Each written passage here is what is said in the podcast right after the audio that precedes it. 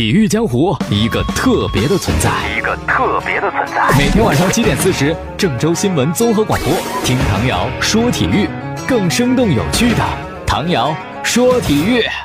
各位听众朋友，大家晚上好，还有蜻蜓的网友朋友，大家好，欢迎收听唐瑶说体育。啊，荷兰呢可以说是一个盛产球星的国家，很多。呃，球员都是很受大家喜欢的。早期的时候有荷兰三剑客，对吧？然后呢有克鲁伊维特呀，然后博格坎普啊，到后来罗本呐，都是大家非常喜欢的。那么今天呢，就讲一位荷兰著名的球员，他在前几天到了巴塞罗那俱乐部，哇，好多球员跟他合影，非常非常开心，再重新见到他，欢迎他回来。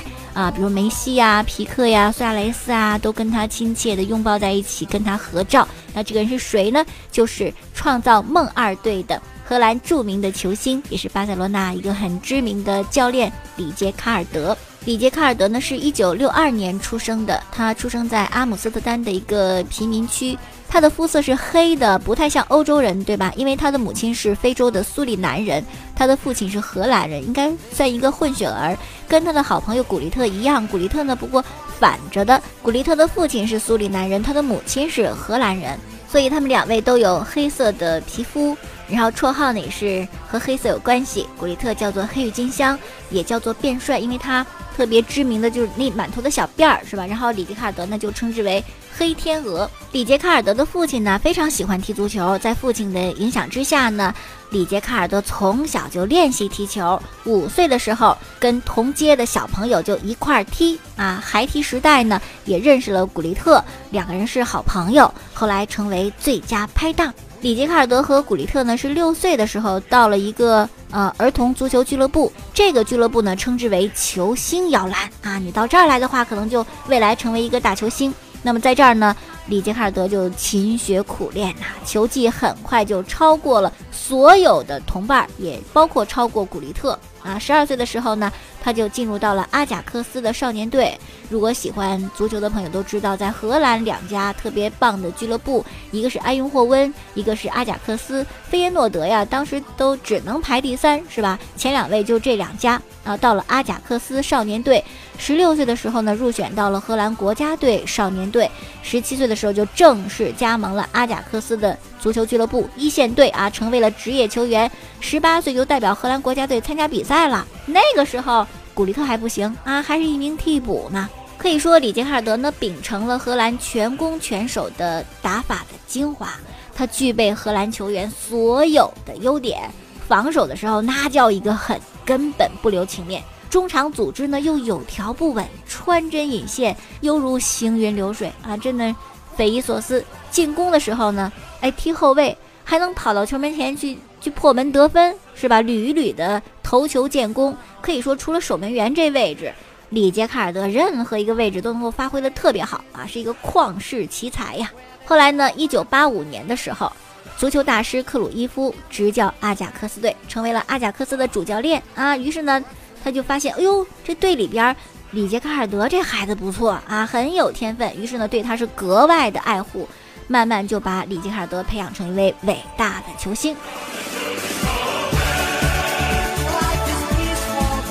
那你说荷兰是吧？虽然你在荷兰顶级的俱乐部阿贾克斯，但是依然庙很小。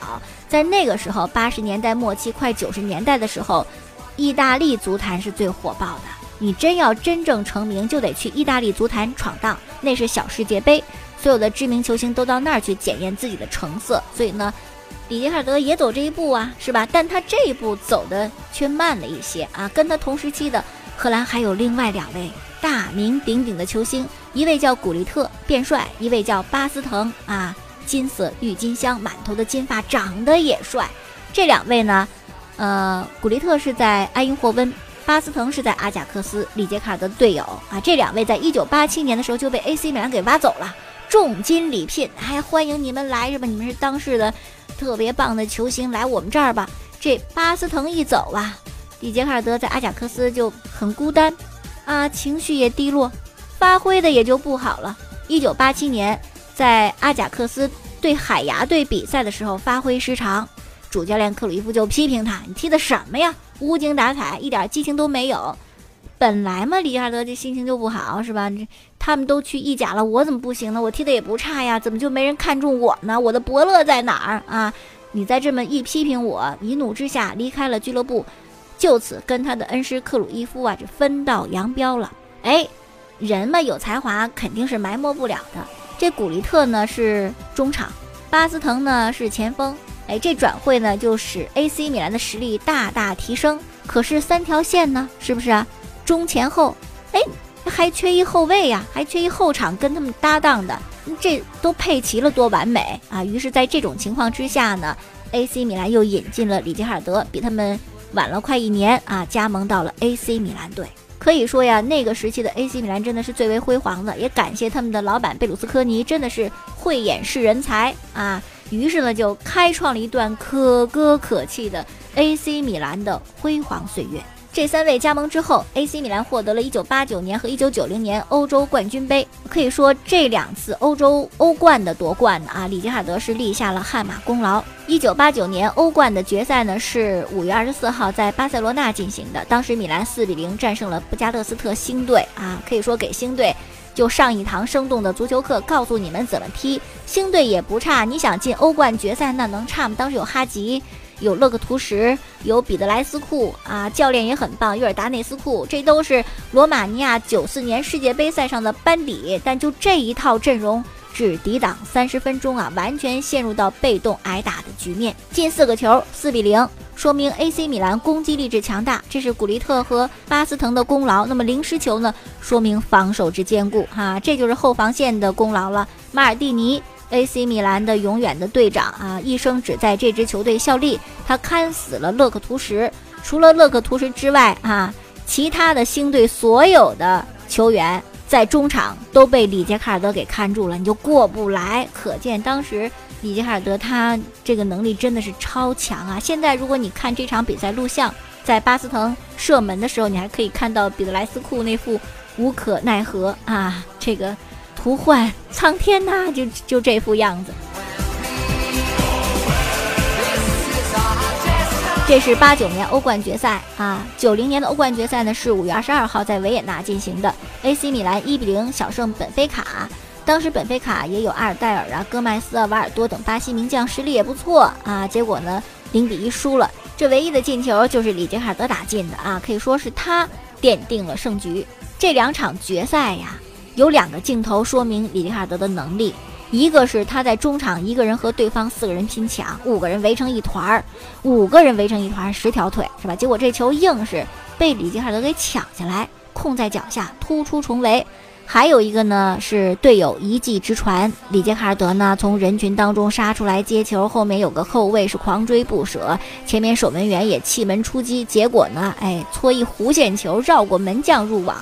不但脚法好，大脑也清楚啊！可以说那段时间的 AC 米兰真的是太厉害了。在之前呢，在米兰啊上位之前是那不勒斯，因为球王马拉多纳加盟那支球队嘛，给那不勒斯带来了意甲联赛的冠军。可是八八年的时候呢，就风云变幻，那不勒斯威风不在呀，而是 AC 米兰大旗，红黑的大旗四处飘扬，什么联赛冠军、欧冠冠军、丰田杯冠军拿到手软啊。真的是很棒。当然，除了我们所说的荷兰三剑客之外呢，还不得不提一个人，就是 AC 米兰的主教练萨基。萨基真的是一个战术大师，执教的米兰实在是太好了。虽然为人比较的苛责啊，但是指挥有方啊。比如说，他就出人意料的把一个后卫球员里杰卡尔德安排到中前场，发挥了更多的作用。真的，萨基是一个战术大师啊！那么里杰卡尔德呢？如果你现在问他，他会有一场毕生难忘的比赛，是在一九九零年意大利世界杯上，当时呢是八分之一的比赛，呃，荷兰队对阵当时的联邦德国队。比赛开始之后，有荷兰三剑客的荷兰队攻势如潮，但就是干打雷不下雨啊，就怎么都进不了球，就着急呀啊！然后呢，对方啊，德国队，联邦德国队有一前锋叫做沃勒尔。沃勒尔这长相啊，一看就比里杰卡尔德这个有心眼儿哈。两队僵持不下怎么办呢？哎，沃勒尔就挑衅里杰卡尔德啊，就把那个李杰就给弄恼了啊，然后就冲着沃勒尔吐口水。你这能行吗？于是呢，双双被红牌罚下。可是罚下之后呢，里杰卡尔德如梦初醒啊。哎呦，这是他们搞的鬼，是不是？西德队啊，当时的这个还叫联邦德国西德队啊，除了沃勒尔，还有克林斯曼，还有里德尔，前锋多的是，少沃尔一个不少，是吧？但是荷兰，荷兰队当中能替代里杰哈德的没有了，中计了，但是后悔已晚啊，最终呢是被当时的联邦德国给淘汰出局。哎呦，说起一九九零年意大利世界杯呀，这个荷兰队战绩不好啊，真的是很可惜。因为你想，八八年欧洲杯的冠军，三位全世界最顶尖的球员都在荷兰队当中，那完全是夺冠的最大热门，是吧？可是荷兰队有一毛病，就是内讧，特别的不团结，越到大战越不团结，这根儿上都有，是吧？克鲁伊夫当年不就这吗？跟球队闹矛盾也是，你怎么着我进国家队我就不踢了，哎，我不伺候你，我就不来。就是每个人呢，好像大局观不够，就个人这种利益的计较啊，就太多了。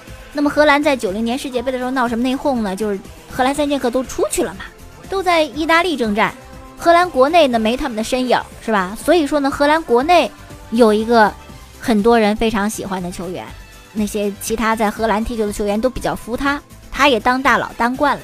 这到了世界杯上呢，这三位一回来是吧？荷兰三剑客一回来，他立刻靠边儿。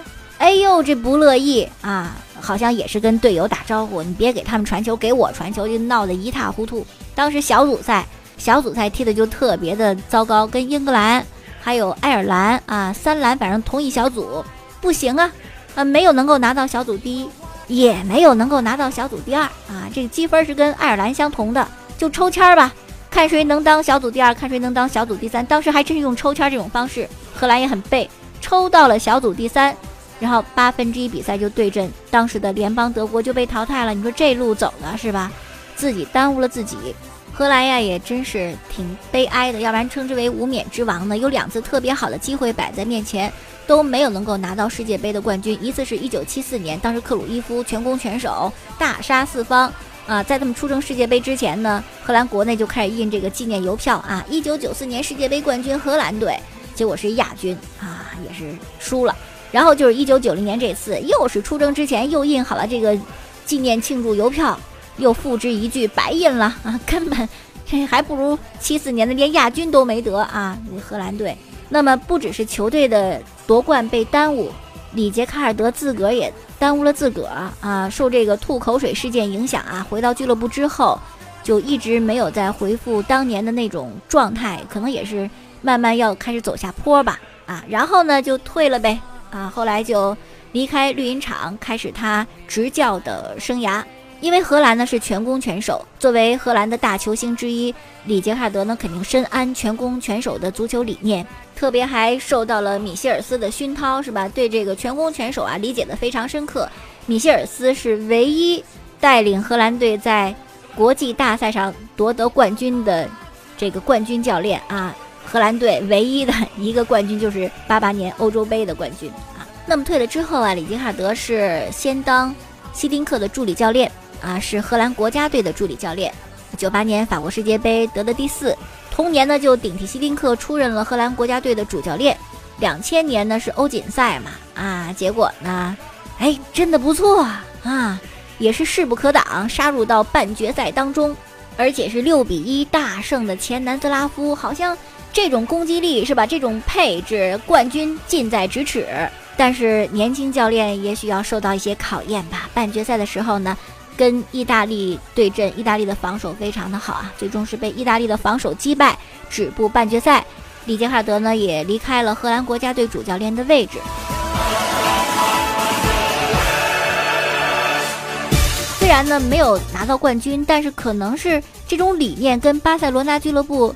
很好的吻合，跟 T K TAKA 打法是一样的啊，全攻全守跟传控。所以说呢，巴塞罗那当时俱乐部的主席是拉波尔塔啊，非常喜欢里杰卡尔德。零三年的六月份就出任了巴萨的主教练，然后我们就知道了嘛，是吧？德科、小罗啊、埃托奥，然后发掘了梅西，创造了梦二队啊。梦三是瓜迪奥拉创造的，梦二就是里杰卡尔德呀啊，非常之出色。后来呢，嗯，也离开了巴塞罗那。因为他零六零七赛季、零七零八赛季连着失去了两个赛季的冠军，就被瓜迪奥拉所取代了。那个时候也没办法，因为呃，其实李杰我们现在来看啊，作为一个主教练来说，他的战术是比较单一的。比如说他的换人基本都是对位换人，很少会打破整个这个排兵布阵这种格局啊。那个时候小罗就已经，嗯，怎么说呢，就走下坡了吧啊，包括个人生活方面，德科状态也一般。所以控制不了了啊，于是呢就离开了。所以说呢，瓜迪奥拉上任之后就该卖的全卖了，是吧？然后又发掘梅西，这是最为重要的一个环节，创造了梦三的辉煌。而里杰哈尔德呢，在二零一三年他五十一岁的时候就彻底的退出了，说再也不执教了。呃，是今年吧？不还有传闻吗？说恒大想邀请呃安切洛蒂呀，或者是里卡德呀来执教恒大啊，当时也是被。拒绝了吧，明确表示不再拿起教鞭了。继续再说一件事儿啊，前段时间前几天，最高检察院内刊揭露了近年中国体育界一些腐败的事情啊，其中提到了有关于田亮的一个事儿，是第十届全运会上，当时呢跳水比赛嘛。啊，因为田亮啊和中国跳水队的某一位领导结下梁子，那关系不好。于是呢，一位体育界高层当时就要求那些跳水的裁判啊，打分的裁判说，无论田亮跳得多好，最多只能给八点五分。所以呢，田亮厉害嘛，对不对？水平在那摆着呢，那完全比其他的人要完美很多啊。在一次完美入水都可以得高分的情况下。其他裁判都给了八点五分，只有一位裁判按照标准给了九点五分。他可能是不知情，没有通知到他，或者这是一个非常有正义感的裁判啊，只有他给了九点五分。然后怎么样？这位给高分的裁判最终失去了那届全运会最佳裁判评选的资格，而且因为你不听话，得罪领导之后呢，就辞职了。所以说呀，真是很感慨。是吧？事情过去好多年了，但这种事情的存在令人唏嘘。这样的话，你人为人为操作了这么多因素，可以凌驾在道德规则、法律之上，呃，是很悲哀的事情啊。其实这种事儿也特别的多，体育圈里真的有。比如说，很多人不喜欢的这个内部定，是吧？谁进决赛？谁打球，你你得让着他，你不能赢，你比他高，你也不能赢啊！因为我们算着进决赛的外国选手可能是某某某，你打他不行，而你的这位队友打他有心得，你就得输给他，让决赛当中呢他对阵那个外国球员，这事儿稀罕吗？一点不稀罕。比较悲哀的就是王浩，王浩呢乒乓球著名运动员，但是三届奥运会都是亚军，啊，非常有趣。就是就是这个内部指定的牺牲品呢，我们失去冠军也是内部指定的牺牲品。那年奥运会呢，就半决赛是吧？然后就说王浩你得赢啊，告知某一位队友说你得输给王浩，保王浩进决赛。为什么呢？因为我们算了，进决赛的那位外国球员一定是瓦尔德内尔。王浩打瓦尔德内尔老是赢，没输过啊，就是打他最有心得、最有把握，所以必须保王浩。结果不成想，另外一场半决赛，瓦尔德内尔对阵柳承敏，柳承敏赢了。所以当时一看，我柳承敏进决赛，王浩懵了，打他不行啊！哎呀，怎么办呢？后来就输了吗？是吧？你看这内定的这种 这种比较糟糕的结局。羽毛球队也有，就是说谁谁要是赢了谁啊，让谁进决赛。我记得当时主教练李永波还接受采访时还说，这是羽毛球队就让球啊啊，这是羽毛球队的。光荣传统是吧？也许吧，也许李永波之流就认为是吧？这个是你个人服从大局，为整体的利益考虑是吧？你的个人荣誉是不重要的啊，球队的团队的荣誉是最为重要的。培养你这么多年，该做牺牲的时候就得做牺牲是吧？可是。当然，这个内定啊，跟田亮那个事儿性质还不太一样。田亮那个肯定是不对的，我但是我觉得就是内定让谁能够进这个决赛对阵国外的选手更有把握赢得冠军，可能这个是有不同的看法。有人真的会觉得这个是支持的啊，这是一种战略部署。当然，也有一些朋友可能认为这个是不道德的，对于球员来讲、运动员来讲是不公平、不公正的，是有悖体育精神的。好了，今天就说这么多吧。呃，收听过去节目的录音呢，可以在蜻蜓 FM 上搜索“唐瑶”两个字，找到唐瑶说球，也可以在每天晚间的七点四十分收听关注郑州新闻综合广播播出本档节目。我的微信公众号是 x x 一二三，欢迎添加。明天再见。